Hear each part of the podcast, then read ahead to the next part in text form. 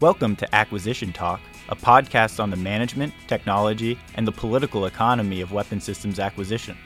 I'm your host, Eric Lofgren. You can find this podcast and more information, including links, commentary, and articles, on acquisitiontalk.com. Thanks for listening.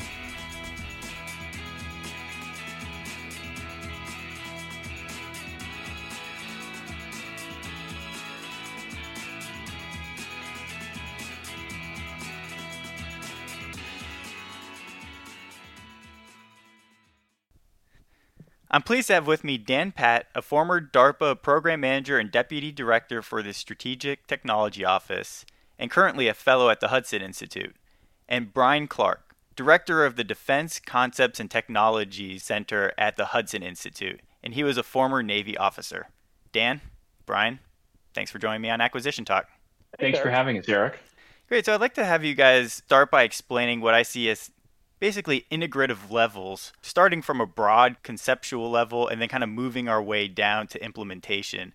So, first, can you start with mosaic warfare? You guys basically wrote what I would consider a short book on the subject. So, can you give uh, our audience an introduction to that concept, mosaic warfare? Sure, Eric. The um, the concept is right now we're facing a situation in which U.S. forces, when they deploy overseas, are going to largely be at a disadvantage in the way that they currently operate and the way they currently package their forces. Countries like China and Russia have gone to school on us. They've learned our advantages and disadvantages. They've created systems of systems that are designed to attack our own systems of systems. Uh, and they're the home team in a fight where we're the away team. So we have all kinds of constraints and limitations on us as the away team. Present with this uh, situation, we're at a significant disadvantage going forward. So we need a new way of fighting, a new way of organizing our forces in order to regain an advantage against these great power competitors and also potentially deter them from future conflict.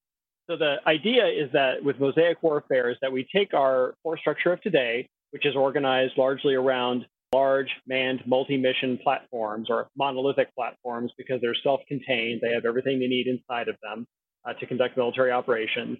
Uh, we need to transition from that format, force design, towards a force design where our forces are distributed over a larger number of platforms. So our functions are broken down, and we, instead of having a large single multi-mission platform, we have multiple smaller, less expensive, and less multifunctional platforms. So we're breaking up the force and disaggregating it in that fashion. What that does is it creates a lot more adaptability for our forces uh, and it creates more complexity for an adversary like China or Russia to be able to diagnose and understand. That slows down their decision cycle, degrades their ability to make smart decisions, and at the same time, it affords US forces the ability to make faster decisions and more effective decisions because they've got a larger set of choices to select from in terms of how they can configure this larger collection of less multifunctional platforms. So to think of it as like the, the Lego model for force deployment, rather than the Death Star model of uh, force deployment. And the Lego model gives you a lot more options and a lot more flexibility, whereas the Death Star model is always going to have itself a few trash chutes or exhaust ports that you can attack and maybe get some kind of uh, effect on the, the center of gravity of that Death Star. So that's, that's the model that we're going for with Mosaic Warfare. Can you just expand a little bit? Because in your paper, you had a lot of good information on just wargaming and what you expect, theoretically at least, to kind of come out from you know the speed and complexity of operations in Mosaic versus traditional. That's a that's a great question because uh, one of the concerns we had was, well, are we just drinking our own bathwater? And we've created this idea that the Lego Force will beat the Death Star, but we have not really played it out to see if we're going to be able to get the kind of decision superiority out of the Lego Force, out of the Mosaic Force that we were hoping to get and do we really impose the kind of complexity on the uh, opposing side, uh, on the red side, that would allow us to potentially slow down or degrade their decision cycle? So we did a series of war games last year uh, where we put a mosaic team, so a set of uh, teams that uh, use a mosaic-like force. So a force that's got a much larger number of smaller objects and units in it. So uh, unmanned systems are one element of that, and also smaller fire teams and smaller ground units than we have in today's force. And then we put them up against a red team, and at the same time, we compared them with a more traditional force doing the same operation against the same red team. And so to be able to get a sense of the, the different performance characteristics of these two forces, mosaic versus traditional.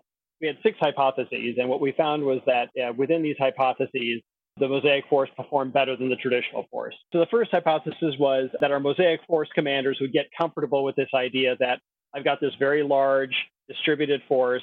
And I'm going to use computer aided tools to formulate courses of action for it to be employed. And then I'm going to execute those courses of action without having the same kind of planning staff and planning cycle that I would have today, which can take days at this point. Air tasking order cycle is on the course of a, a day and a half. So the, the idea was that can a, can a commander get comfortable with this idea of making decisions much more quickly, relying on computer aided tools? And so we found that in the course of the games, the, the commanders did get more comfortable with that idea as they got more uh, history with it, as they got more experience with it, and it, and it seemed to perform okay in the games. The second hypothesis was uh, can we create more complexity for the adversary by virtue of this more disaggregated force? Uh, and we found also in those games that we did. So the traditional force compared to the mosaic force was much less complex. It offered the uh, enemy lots of opportunities to be able to take it apart by attacking the networks, by attacking the logistics, by attacking the command and control platforms, because they were all readily identifiable and were not moving around that much, and they didn't change how they operated in the context of the, the war game. Whereas with the Mosaic Force, there were lots of different platforms that could provide command and control. There were lots of different platforms that could do logistics. Logistics was much less of importance uh, when you've got smaller units that don't require the same level of fuel or energy that, that a previous uh, traditional platform may have required. So the complexity, meaning the number of different ways a force can compose itself, was much higher for this mosaic force than for the traditional force, which was much smaller. The next hypothesis that we had was, well, can we more effectively uh, pursue our strategy? Is the commander going to be able to get to his objective more quickly? And can he do so with lower losses or less less important losses than, than the traditional team. And we found that in that case, that was also true. So the Mosaic Force was able to incur, although it incurred more losses, those losses were in a much uh, less expensive and mostly unmanned set of platforms that it could sustain while it continued the operation. So the losses didn't impact the ability of the Mosaic Force to achieve its objective. And because the force was distributed over a larger number of objects, the computer aided tools the commanders have to develop courses of action we're able to calibrate the level of force very finely to the task at hand. So you could spread your force out over a larger number of tasks, you know, like peanut butter over a slice of bread. You can spread that force over a larger number of tasks compared to today's force, where it comes in these large units of issue like aircraft carrier, F 35, B 2 bomber. Those large units of issue don't let you calibrate the level of force very well for the task that you got you kind of use overmatch usually. You go in with more than you need to ensure that you have survivability. Also, those big platforms tend to need protection for themselves. So you've got to add additional forces to whatever force packages you have with the traditional force so that you can protect those really expensive high value units that you're using as the, as the core of your force. So all those things cause the traditional force to have to expend a lot more effort on every task which meant it could do fewer tasks over time, which meant it took a longer time for it to get to its objective. The, the Mosaic Force had these abilities to operate more quickly, more effectively pursue the strategy, increase the complexity for an adversary, and gain the trust of, an, of a commander over time that allowed us to be able to uh, show that it had value compared to the way we do things now. So, Dan, did you uh, want to jump in there and then can you take us from mosaic warfare down to kind of like the next integrative level to joint all domain command and control? But first, actually, I'd like to step backwards in history. Complexity in military operations, complexity in warfighting is eternal, right? It's, it's always been there, you know, intrinsic to warfare. The kind of complexity that the US invested in over the story arc of the Cold War was one of superior weapon systems, right? We use technology, military technology, to offset Soviet conventional military, their, their numeric advantage. They had a larger force. We could have a better force. How do you get that? Well, a lot of it actually showed up in our acquisition process, right? It's about really understanding what technology can do, investing in those specialized technologies, getting the requirements right, and then carefully managing execution. That was the complexity that we mastered. And the F 35 is the icon of this kind of complexity. It's a tremendously complex weapon system that really only the US, only Lockheed Martin could pull together an integration like that. And that's a unique advantage. But the problem is, it's not the Cold War anymore, right? And like Bryan said, our adversaries have, have been studying this. And we know that in this new era, they still might not be able to produce an aircraft as complexly integrated as an F 35. The Chinese might not be able to. But they have a strategy of they know the vulnerabilities of our systems and they move so fast, they build so fast that, that they've come up with a way to overcome that. And what that means is, at a strategic level, we need a new approach. It can't just be about that military technological superiority anymore. There's a new way. And what Bryan described with war games for Mosaic is that's really exploring this, this fundamental hypothesis of there's a new kind of complexity we care about. And the overall theory is the complexity for the coming era is going to be one in decision making. It's about how quickly I can make a massive number of decisions across this distributed force. The complexity is going to be about mastering command and control across a distributed force. It's about getting unified intent from a big dispersed force when I don't have assured communications. It's about making that force interoperable and making them work in harmony. And that's the new kind of complexity. And one of the things we got out of the war game is actually, you know, what are metrics of that? How can you measure that? And and one of the, the things that, that shows up in, in our monograph is optionality. It's like, what's the number of decisions you can make and how quickly can you make them? And we, we really believe that concept. That's what we mean by complexity for this coming era. Now maybe we want to pivot back to your question on JADC2 and or ABMS and, and, and maybe you want to repose that. And maybe I'll actually let Bryan try to try to take a first swing at it. Yeah, no, that was really interesting. You know, I feel like we're kind of always replaying these kind of same concepts. You know, the United States is more in a Jomini kind of world instead of a Clausewitzian world, but then everybody kind of gets all up in arms in those kinds of comparisons of the of the old masters. But yeah, so I would actually like to to stay up here at the mosaic, you know, broader conceptual level for a moment because you know you brought up China I just got in um, Kai-Fu Lee's book, AI Superpowers, and that was recommended to me by Tate Nurkin. But there's been a lot of people who have been talking about it. And one of his ideas was that in China, their tech firms are all about rapid scaling, whereas you know in the U.S. is more about iterating to a product market or mission fit. And you guys in your monograph have also had this really great little graphic in there where you explain in just like one graphic kind of like a lot of the concepts and, and why this all made sense. But you said that you guys preferred scalability and speed over optimality. Do you see kind of like a relationship there between what you guys were saying and what Kai-Fu Lee was saying in general about the commercial markets? And then, you know, what are your thoughts about, you know, the likelihood of a US China, you know, attrition style combat and then where what does that mean for us in terms of mobilization and being prepared for that is the mosaic warfare our kind of like mobilization you know scalable strategy to kind of meet that threat if if the risk you know materializes so there's a couple things that I said there, but would you like to take that out? That, that's a complex compound question. Let, let, me let me maybe take the first part of that, which which is which is the assertion um, about startups you know, I actually disagree with with Kai-Fu observation. Yeah, I think that look, the classic U.S. venture model for software startups is actually also about high scalability, right? Hyperscaling, but, but the critical trigger for scalability is indeed good product market fit.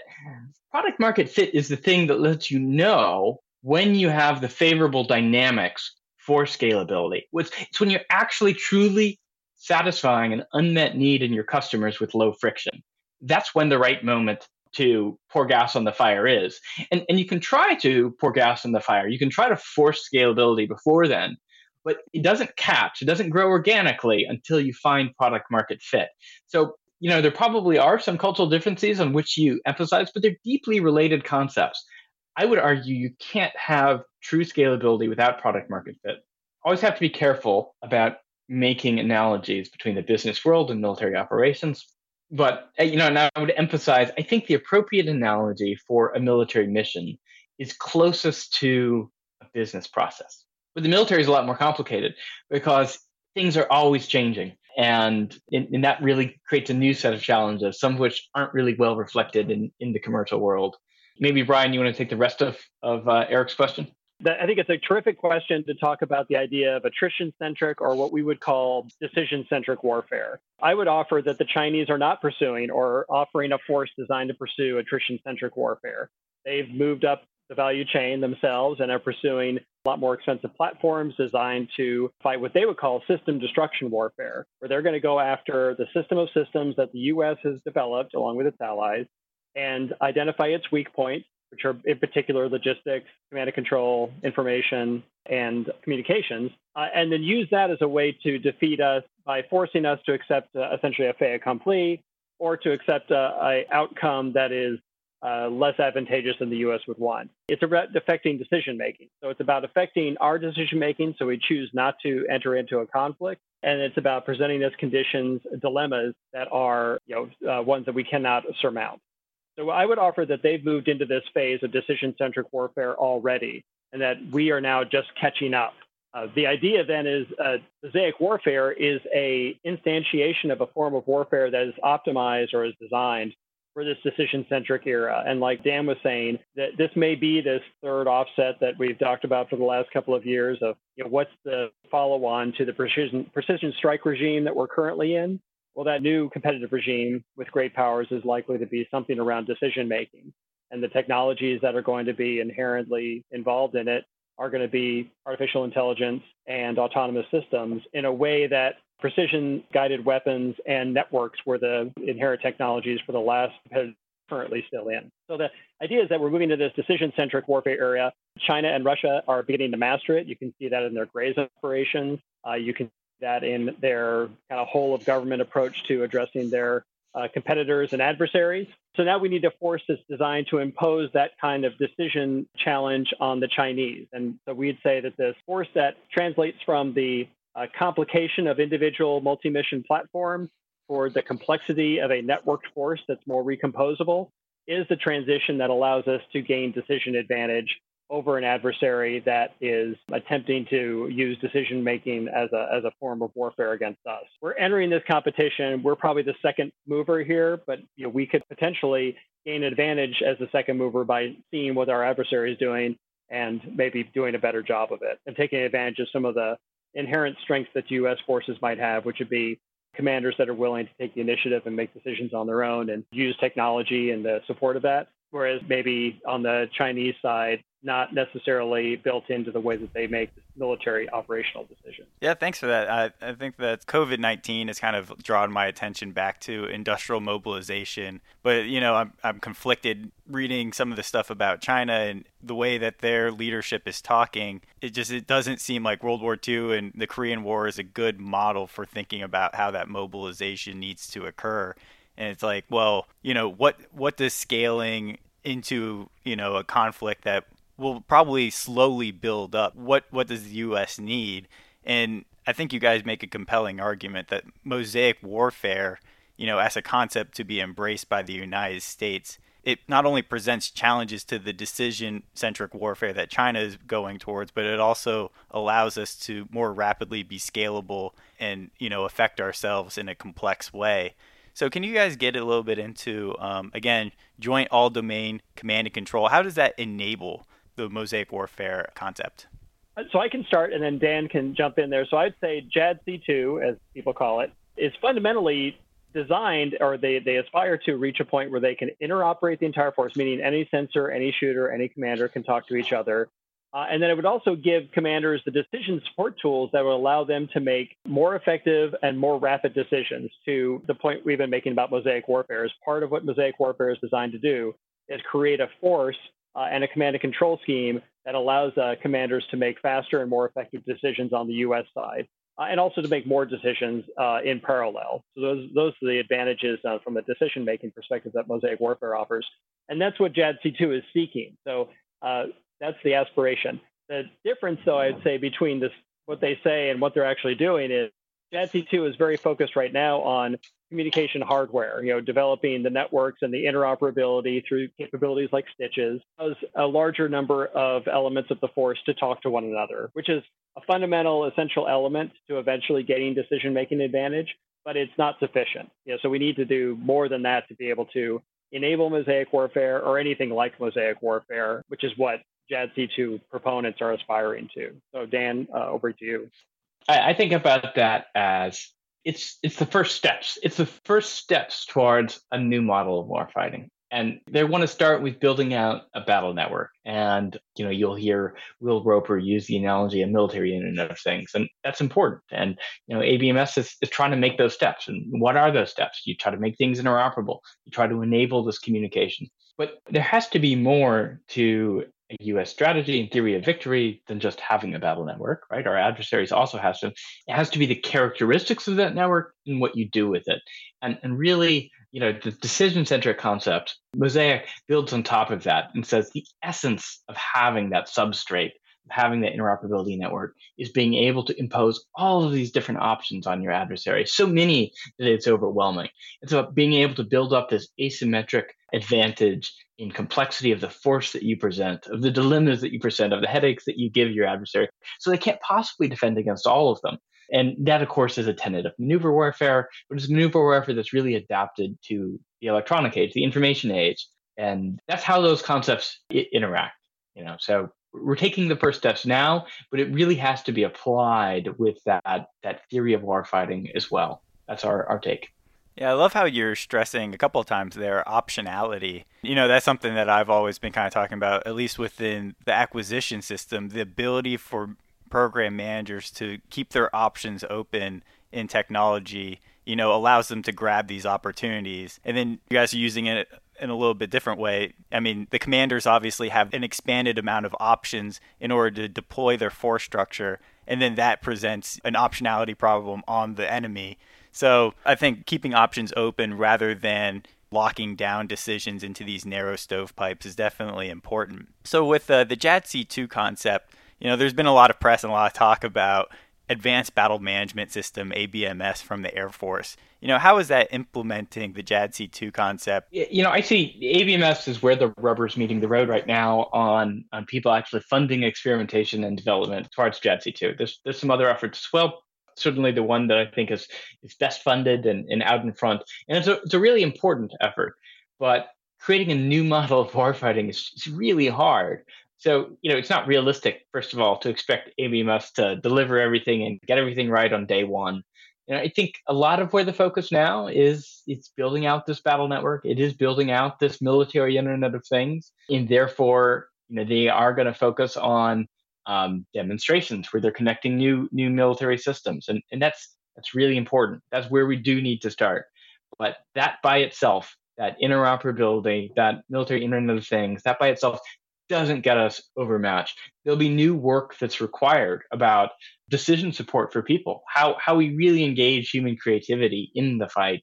That, that's also required. That'll also be an essential element, and and that will also need to to come along at some point in time.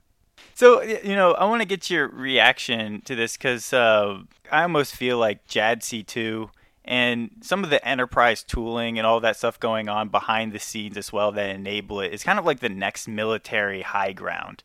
And, you know, in my view, especially since we're kind of in the early days, it feels like we could really benefit from some inter-service rivalry, kind of like we did with the missile systems back in the 1950s. You know, you had all these examples of, you know, Army solving Atlas problems and then and vice versa. And so there's lots of learning going on between these parallel paths. But several observers today have been kind of complaining that the services are creating these competing systems, which will likely be stovepiped again into their individual requirements, all pursuing the JADC2 concept, but you know, going back to their old, old stovepiped ways. So, do you think that there should just be one command and control system to rule them all, or are we still in the early days and require kind of like these little smaller chunk outs that are competitive? I think it's very unlikely the US can find an asymmetric advantage from having a global solution to anything. So I'm, I'm an extreme skeptic on one command and control system to rule them all. I think the cultural advantages of the US are, are likely to be things like a commander's initiative and a commander's autonomy. And in general, things like the cultural differences between services. Th- those are the kinds of things where the fact that we're different, the fact that we're diverse, those are the kinds of cultural advantages which the US should seek to amplify. So whether whether it comes to procuring missiles or command and control systems or how we think about interoperability, I highly value diversity because diversity gives you resilience and gives you adaptability. And those you can get a warfighting advantage from. You know, going back to your earlier comment, I, I mean, so much of our acquisition system is is built around you know McNamara's brilliant insight to system analysis thrust. It's let's find the one best way let's find out one best way early so we, we can make the smart investment. And when you look at the department's process for requirements or funding, a lot of it's built around that idea, right? Get the requirements right early. So we know we're going to spend money for 30 years. We build the best missile system. So let's not do redundancy between different services. Let's let's make it, you know, the best missile system. But If you adopt an optionality strategy that says, I have more flexibility from delaying that, you don't want to pick the one best one early. You want really different things. You want a diverse inventory, and you want to defer to the last possible moment the choice of what's the best way to achieve my military objective. That's the essence of an optionality strategy, right? You're deferring some of those key choices to confound your adversary. Yeah, I love how you brought it back to uh, the old systems analysis stuff. I, am a huge fan of the history there. And Armen Alchian, if our listeners haven't read it, The Chef, the Gourmet, and the Gourmand, definitely read that. He was talking about how systems analysis was trying to pick the very best program and systems configuration. So pick the best one on paper before you even get any experimental data. And he was like, look, you got to take sequential steps.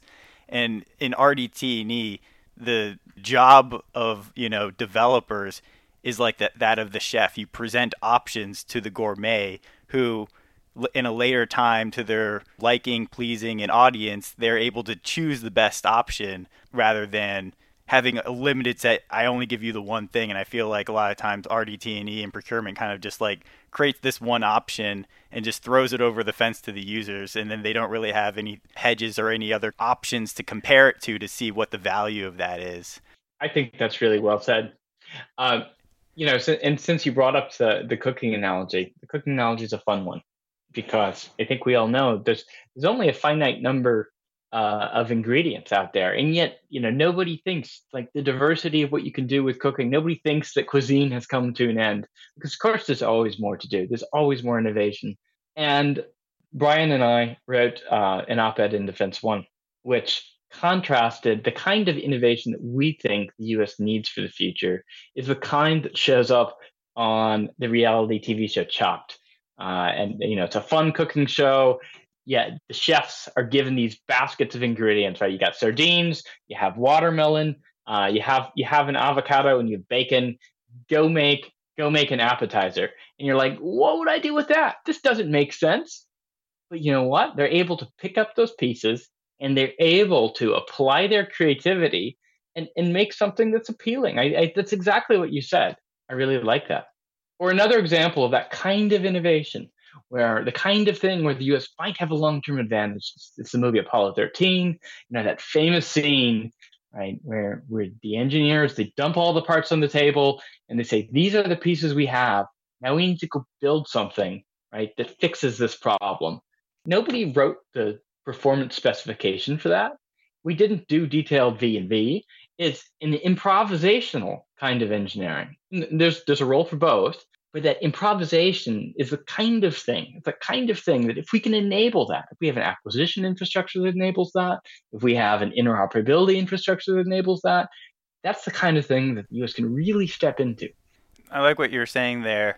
And, you know, it seems like, well, it doesn't seem like it is a fact that our acquisition system was built around the systems analysis approach and we still are living with the legacy structures most of which haven't changed in 60 70 years despite uh, you know a lot of people kind of coming around to this view that you're stating there.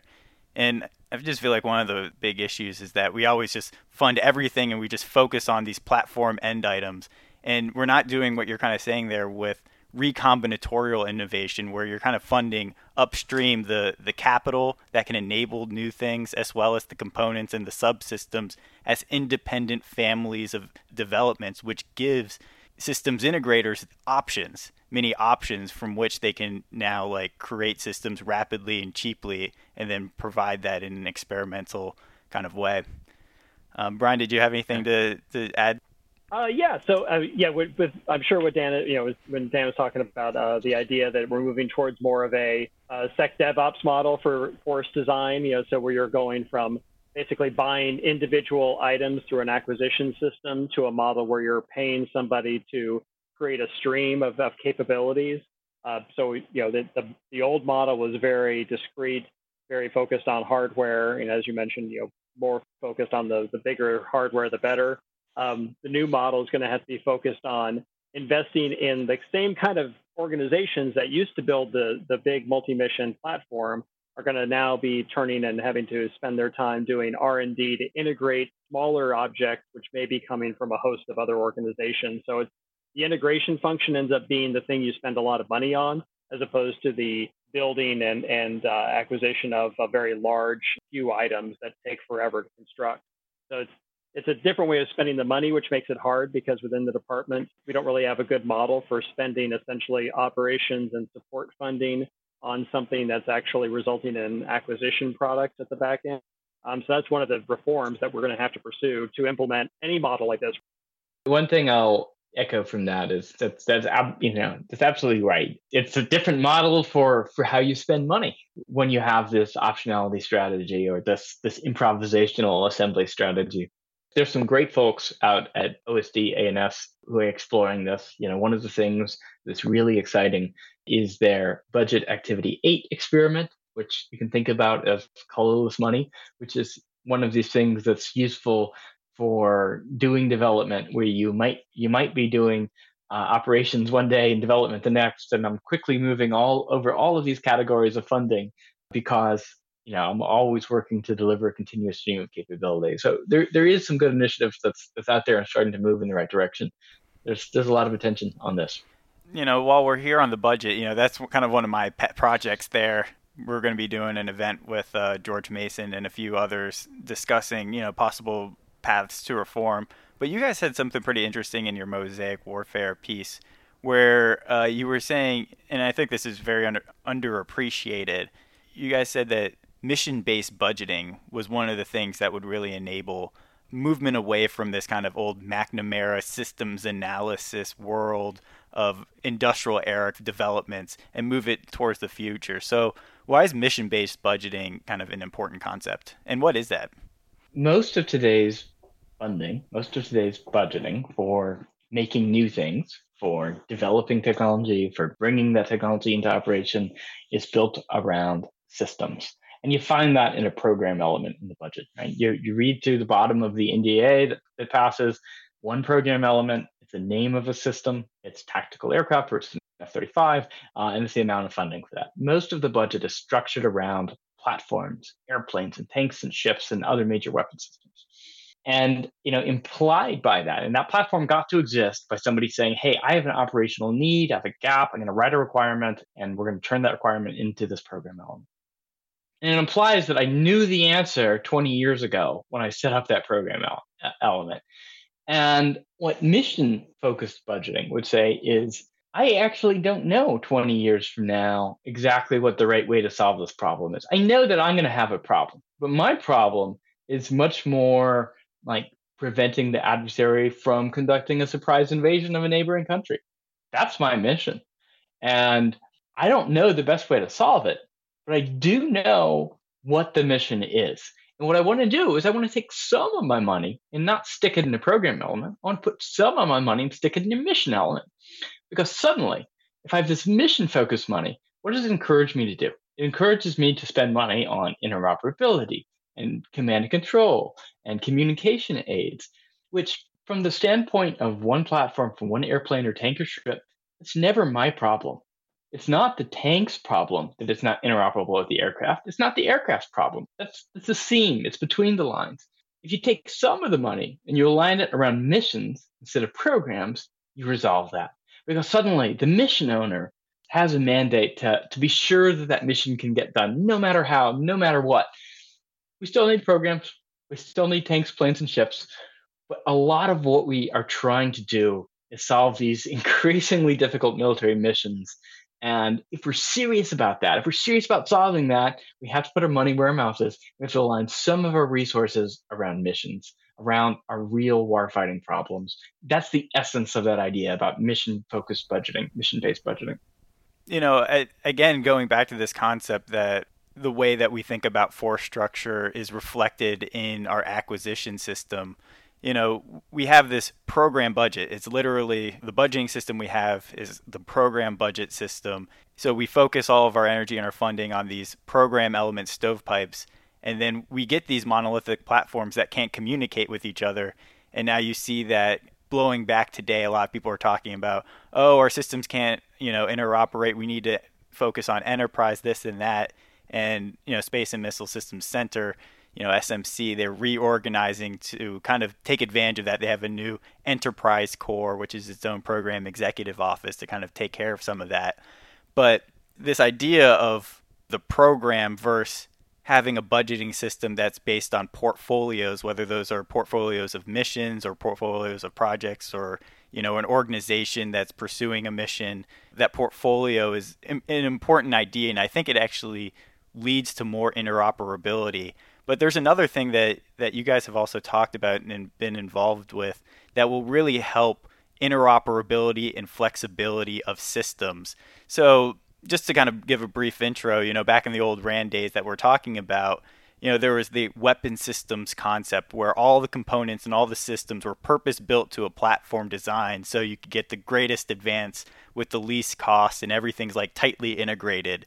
But that's kind of how, again, we have these stovepipe DoD systems. They're their own programs, they don't talk to anybody else. More recently, there's been the movement towards open global standards so that components can kind of be swapped in and out of multiple platforms, which simplifies interoperability, but makes it really difficult to agree and reach an agreement on these standards and then how to evolve them over time. So, can you expand on that trade off and then, you know, explain what is this path towards you know an ad hoc interoperability that can kind of go beyond this modular open systems concept and you know provide more flexibility to the mosaic warfare concept?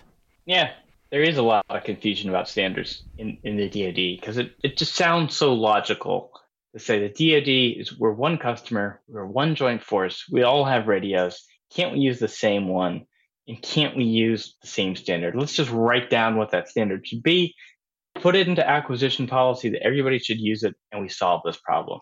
Just sounds so logical. Just look at history for a minute. Link 16. How long has that been around? Around 40 years.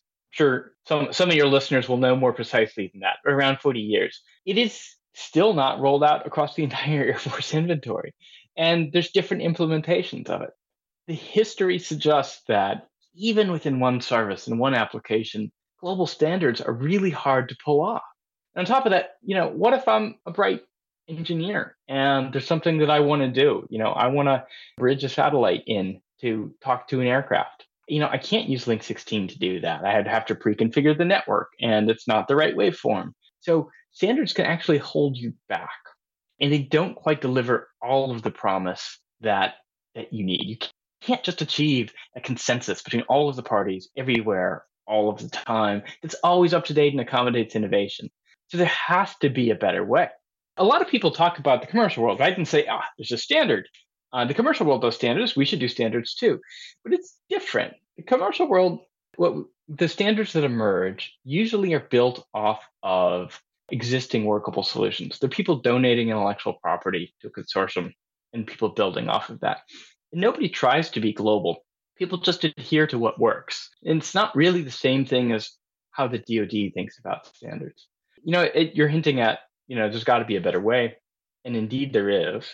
And this is something DARPA has explored with this concept of STITCHES. And STITCHES, you know, looks at this interoperability problem through a different lens. It's just, what's the fundamental problem of interoperability? It's two different things need to work together. That's the fundamental problem. Two things working together. It's a pair of things. It's not a global problem across everybody. Fundamentally, at any given time, I have a network. Every network is defined by links. A link links two things.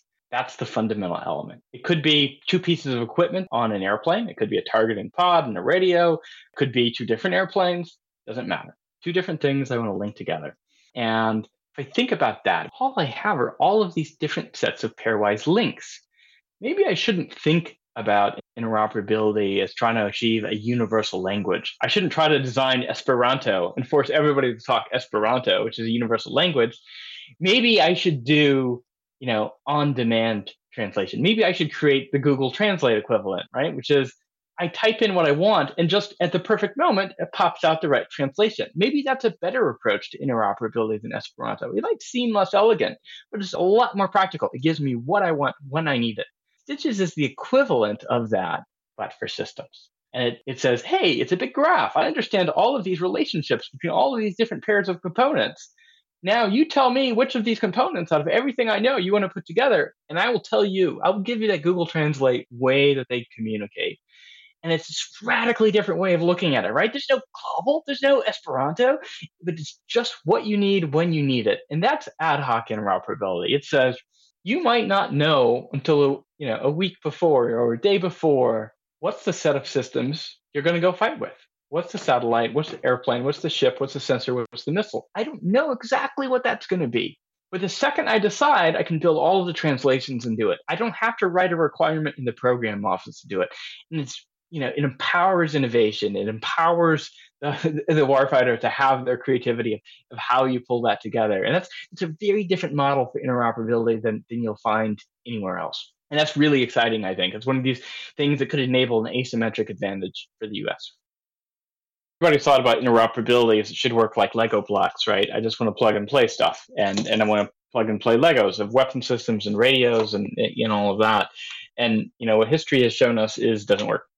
Logical idea doesn't work, and and and the reason why it's because you, you end up with backwards compatibility issues. You know, if the Air Force is going to do Legos, the Army's going to do Lincoln Logs, and and the Navy's going to do you know Tinker Toys and you you end up with people with standards that don't interoperate because people have different things to do. And if you're an engineer working on developing software or building code, you're. You want to do things in the best, most expedient way possible, and you're not going to develop somebody else's arbitrary standard that doesn't really work for your problem. It just turns that wisdom on its head and says, you don't care about global standards. If you have standards, that's great. I only care about connecting one block with another block. And essentially, it's it's a scheme of you know massively scalable 3D printing. So I can connect a Lincoln Log and a Lego and a Tinker Toy and, and a Lego by just creating that perfect little software shim that fits in between things automatically. So it's it's a it's a graph view of interoperability as opposed to a universal view of interoperability. It turns out that that's much less expensive to use that model to apply it to a diverse force, a large force, an evolving force if you have a small static closed world, a standard like Legos, that may make sense. But for larger problems, problems where things change, that just doesn't work very well. I was actually looking at some of the videos and stuff that was going over the, you know, like sensors open systems architecture and all the other ones for each of the kind of consortiums. And my impression was like, man, this is first being led by the primes, kind of you know, for the most part, it seems like the big incumbent players are designing this, but there's just like this huge mass of, of stuff that and different interfaces that had to be agreed upon. I guess it was supposed to be open, but in the end, with all that, I don't know, background that went into it, and then who was leading it, it seemed almost like another barrier to entry. It's like, well, these are our standards, and we're the ones that operate under this way, and you know, good luck trying to figure out the the web of all yeah. the stuff in, involved in this. Yeah, yeah, I mean that was it was interesting. I was trying to go over some of that stuff, and I was like, okay, so you're using AI to auto generate code between it. Is that kind of how? Yeah, yeah. It's it's actually not AI. It's it's uh, but yeah, you use a use a compiler. You you express one interface um, with a special programming language that's really easy to use. Most of the time, when we pass around information, it's things like, "What time is it?" But the problem is, I could talk about Eastern time, I could talk about Zulu time, it could be 24 hour format, it could be talking Unix time. We all know it's time. But the only person who knows what kind of time in there is the person who programmed it. And very often it actually doesn't show up properly in the documentation. And it turns out that it's a way of expressing exactly how two things should interact. There is no global time. It's not Zulu, it's not Unix time. There is no global sense of it. But I can tell you exactly how two things should interact because I do know that this one was programmed in this format, expressing Zulu time, and this one was format in, in Unix time. So I can build that perfect translation. And once I do one of them, because I know how this system interacts with this system and this interacts with that, I can now trace through all of that. So there's no AI. It's just good math that traces through that thing and gives me this is the exact perfect translation between these two systems which have never before spoken.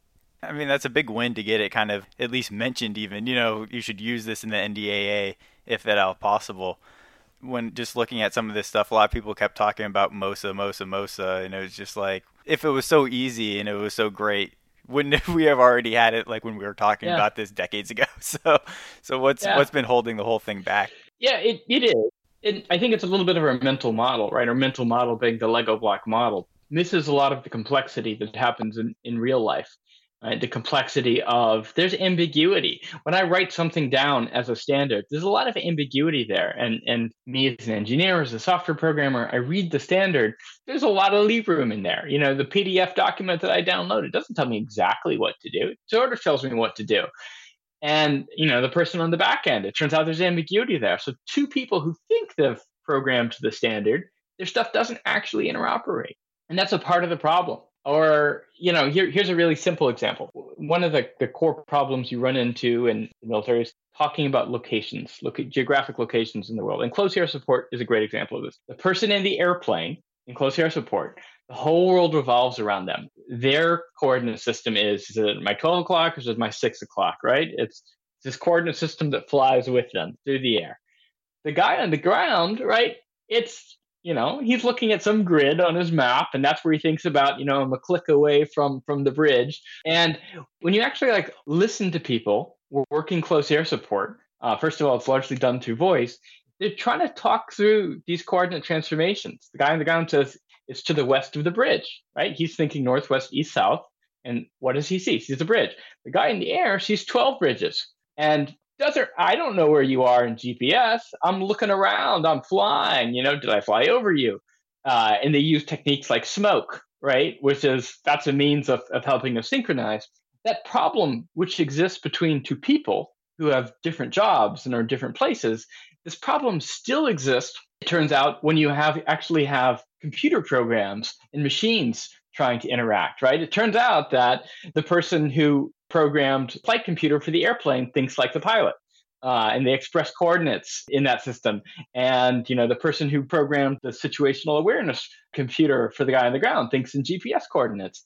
It's really hard to do that translation, and that's why the aircraft radio, like Link 16 and the J series messages, they aren't perfect. And that's why you need things like STITCHES, which can actually translate. Because there's actually this deeper philosophical issue there, which is the right way of expressing the world for me is unique to my job whether it's the engineer programming the radio whether it's the, the forward air controller on the ground uh, or whether it's the pilot in the air. And what you really need is not to make the forward air controller think like a pilot. That's not going to help. You really need to bring them together by figuring out what's the what's the perfect way to connect and translate this. And that's what STITCHES does right? It's actually attacking the philosophical underpinnings of the differences in perspectives the different engineering systems and subsystems and platforms and roles in the joint force have. Is that being able to be like scaled right now? Like what's what's holding it back? Is it just like funding and a willpower by the various like product owners to go out and just experiment with this and see how it works? Yeah you know i would actually say the biggest obstacle is it's hard to understand right? If i told you that it was just going to be lego blocks and we are going to have interoperable force that just sounds a lot more appealing, right? It's physical, something I can understand. That's why I actually worked through um, that that analogy between Lego blocks and, and Tinker Toys because that actually captures it. It's like you think it's Lego blocks, but they think it's Tinker Toys. What do you do about that? Right? You actually have to connect those, and and it is an intellectually consistent argument. Say STITCHES is the 3D printer, right? That that prints those pieces together. It's it's not glue that couples arbitrary things that you don't know about. It's couples two things that I do know about, and I know how they connect. And it gives me that perfect connector. That's what it is. It's ad hoc. It's interoperability on demand. When I need to connect two things, it creates the perfect connector. It's not universal. It's not magic. I have to know something about those systems. They have to be in my graph, but it creates the perfect connector when I need it. It's a hard concept to understand. So th- there's a lot of great stuff that we are talking about, and you know, I could just talk to you guys about JADC2 and modularity and interfaces all day, but I really want you guys put out this really great article in Breaking Defense on the Digital Century series concept that the Air Force has been moving towards, especially under William Roper's lead there. And I just want you guys to explain what was your recommendation for the Digital Century series? So, Digital Century series is a effort on the Air Force's part to develop a, a series of new fighter jet variants that are going to be essentially a follow-on to their current F-35. So, the Next Generation Air Dominance is, is a program that's ongoing. Um, the Digital Century series was intended to be a way to flesh out some of the various technologies that might be uh, incorporated into a future jet fighter. It harkens back to an approach that was used back in the early Cold War in the 1950s to explore the technologies surrounding what was then new jet fighters and supersonic jet fighters. One of the concerns the Air Force had was, well, how can we exploit these technologies? How do we incorporate them into manned aircraft? How do we use them in a real warfighting application? All of that was new at that time. So they used this rapid succession of uh, variants of a new aircraft, in this case, the F 100 series, hence the Century series. And they put out one of those a year approximately for about eight years. And they built them in enough numbers to where they could get out and actually use them in an operational environment, evaluate the technologies, and assess you know, how they wanted to build um, their fighter jets going forward. And so that effort really influenced the design of fighter jets for the following 50 years. Well, here we are in this new century, and new technologies are becoming available like unmanned systems, uh, autonomy, you know, in addition to what we've had before with fifth generation and stealth aircraft. And so what the Air Force wants to explore is how does autonomy, artificial intelligence, unmanned systems come together and influence the design of the next generation of jet fighters. And so this Digital Century series is supposed to be an effort to do that. We think it's flawed, though, in that the approach is really still centered around the manned fighter aircraft as the as the centerpiece. You know, so the Digital Century series is looking to develop and field in rapid succession a series of fighter jets of different variants that are going to use modular approaches to mix and match the capabilities in them. Um, some of which, like in the previous Century series, you might involve more unmanned system integration. Some might involve more autonomy, where the pilot does less work and the, the airplane does more of the thinking and work on its own.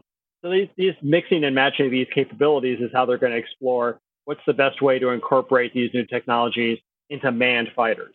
Um, we think the centering on the manned fighter, though, is fundamentally flawed because the whole purpose of these new technologies is to open up the space in terms of, well, what is even the role of a person in a air combat situation? Is the person really more of a commander, a command and control node, um, as opposed to the operator of a particular airplane? And that's probably where we're going. Therefore, we think the Digital Century series should instead focus on the technologies that they really want to address, which is autonomy, AI, uh, unmanned systems, and therefore the Digital Century Series airplanes should all be unmanned. It should be a series of unmanned aircraft variants that are designed to explore this technology space and what's the best way to field these technologies.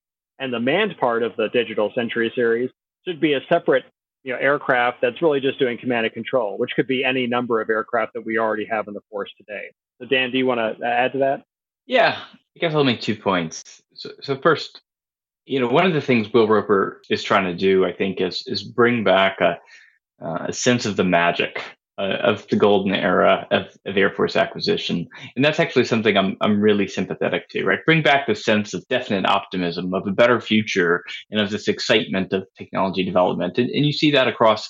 Uh, a number of the initiatives he, he's launching, where it's not necessarily always about uh, just doing a big program to, to meet a requirement, you know, that there's that there's value in exploration. But if you're going to embrace that, and if you're going to embrace, hey, there is there's a better tomorrow, and there's a vision for the future that has to be coupled with, as Bryan said, you know, a real exploration of that trade space.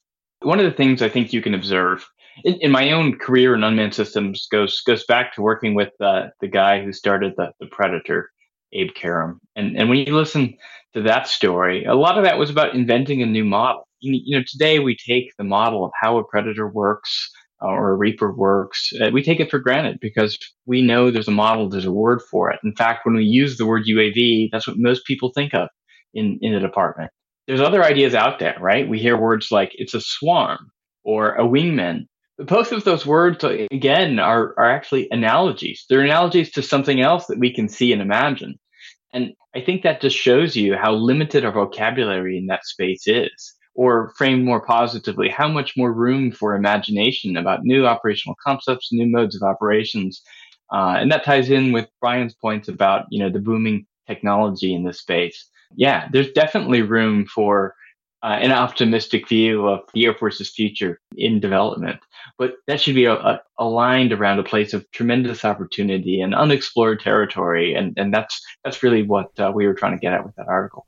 on Abe Karem, I, I recommend Rick Whittle's book Predator, which was really great, and it showed how irregular, I guess, you know, that program was, how it how it was started, and then how it actually got into the department through DARPA, and then got fielded. It's a very irregular program. You know, when I read your article, you know, it made me think on the Digital Century series.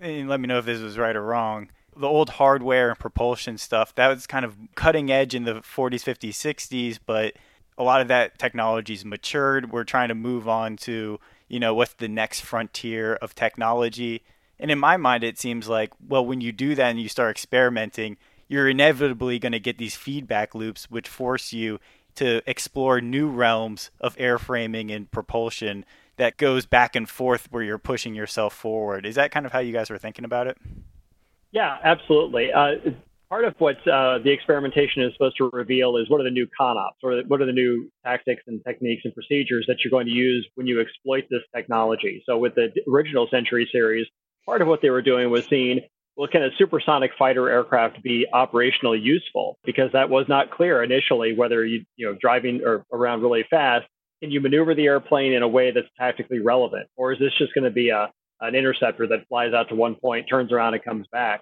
Um, so those are the, the, some of the experimentation relates to the ConOps as well. And to, to Dan's point, um, you know what we're trying to do here is explore what's the ConOps, what are the command and control relationship that you would use if you have an unmanned uh, aircraft with various iterations. You know, some versions of this new Digital Century series might be completely unmanned aircraft that are operating autonomously in a very defined and limited mission space.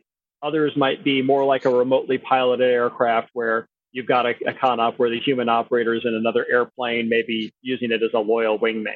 Um, you know, other ConOps might employ the, the unmanned system as a responsive asset. So it's got a you know set of branches and sequels it can perform on its own under the supervision of a, a human operator in an adjacent or, or distant aircraft.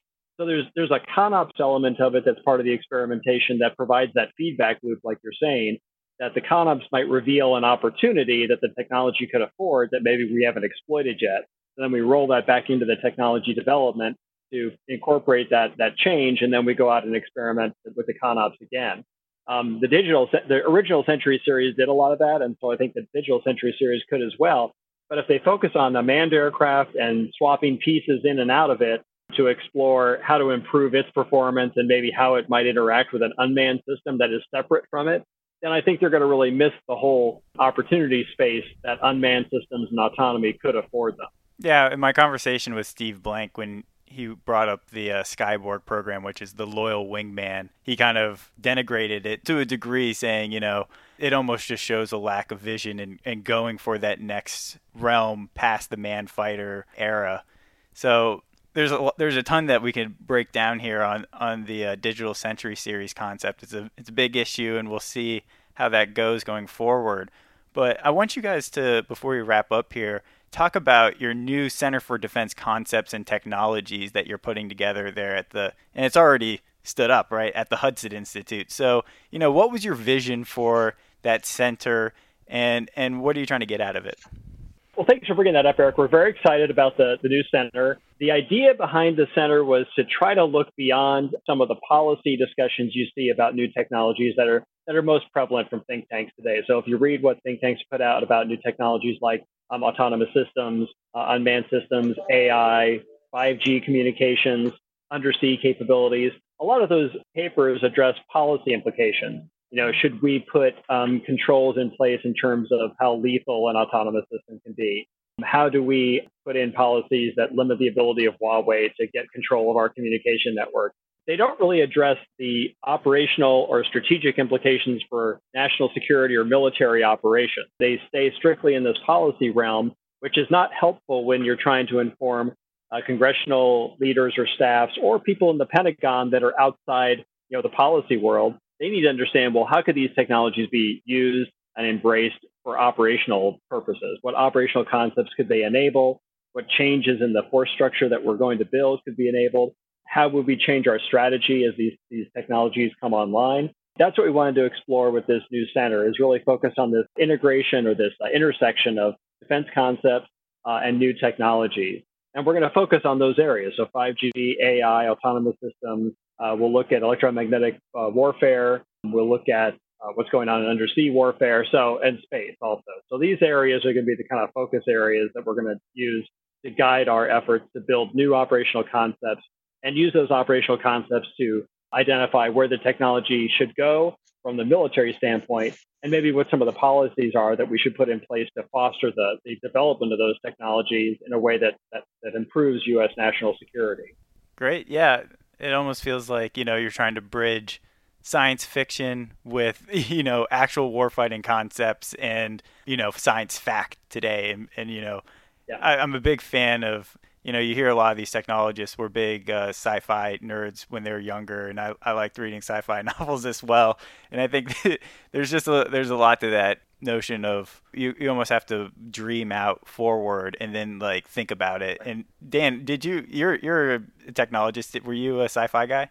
Yeah, I was. That always captured my imagination that you know the, the two things which really captured my imagination and, and really you know brought me into into aerospace as an industry uh, was was sci-fi. Uh, and you know I have to admit it I'm a huge Star Trek fan. And uh, and and also the golden age of, of aerospace. You know I got a, a copy of Jane's All the World's Aircraft at a young age. And and you know I mean I knew that book by heart. And I was flipping through the pages and trying to figure out the stories of of these aircraft. And and, and you know thinking about the move and the counter move and, and the next leap you know just it all seems so exciting to me.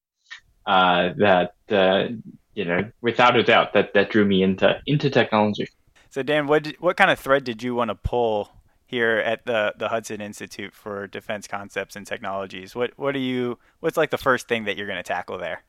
First of all you know, um, Bryan's a remarkable guy with with a nimble mind. So he's a lot of fun to work with. And, and second of all, my own background is is in technology uh, and then also in business. So naturally, I'm an outcast in the policy world. So it makes a lot of sense to to focus here. But you know, I think when when you look at at these technologies that Bryan talked about, and you look you look in the larger strategic context, you can't help but come away with the notion that information has an increasingly important role in conflict.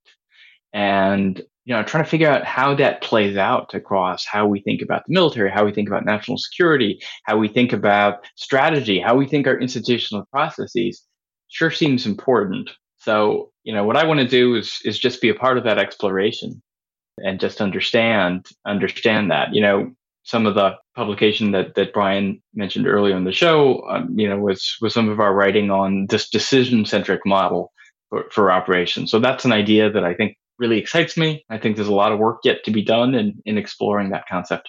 So we really think that's in this idea decision centric warfare is going to be a kind of a key theme for all militaries going forward. I think we've talked about the advent of information as the main competition between uh, great powers and even us in regional powers. And it, we think it goes beyond information. So the, the key is not so much um, who has control of the information, how do you manipulate information, how do you gather and uh, deny your adversary information. Um, it's going to be how do you use that information to inform decision making, and how can you degrade your opponent's ability to make good decisions in a timely manner. So we think decision making is really the center of, of future competition and conflict more so than attrition, which is kind of our post Cold War model, very much focused on attrition, uh, and even information, which I think people right now are just sort of grasping at information as the, the main uh, area of competition. But we think that that's really a kind of a surface view of it. It's really much more about decision making than it is about just information on its own.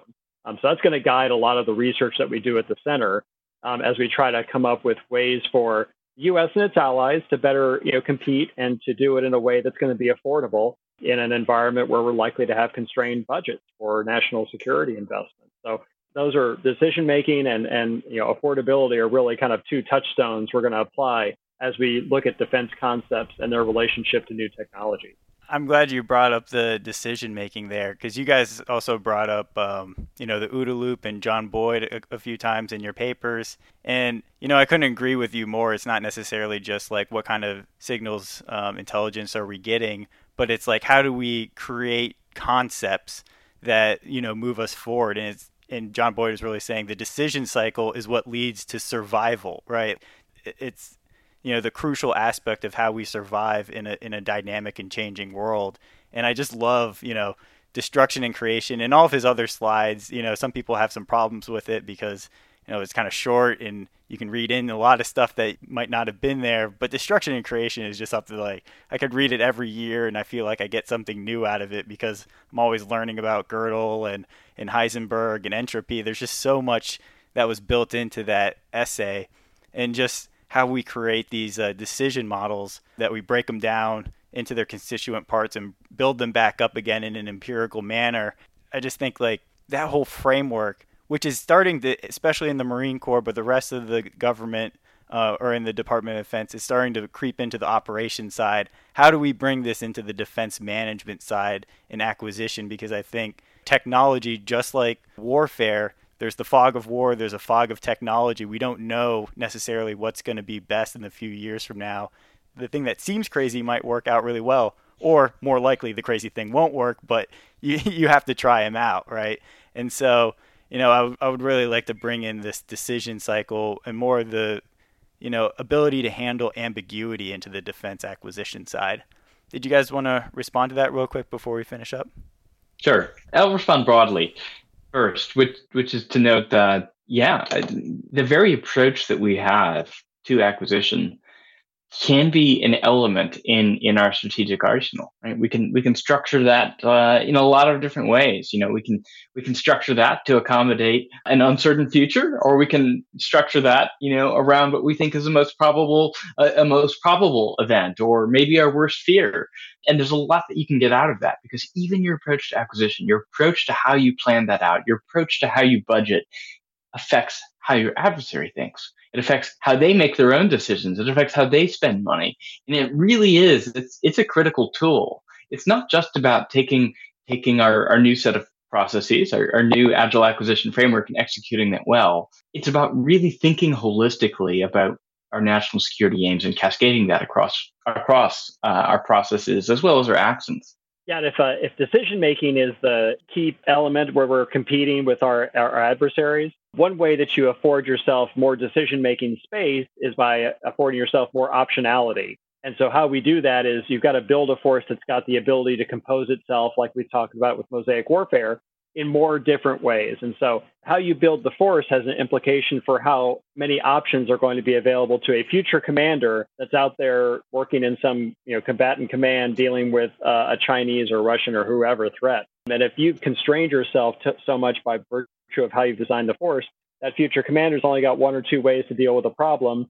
An adversary will know that and can you know be able to prepare countermeasures in advance. So this whole idea it reaches all the way back to the strategic timescale of of how do you design the force to afford you, yourself the most options possible when you get out there to the tactical time scale.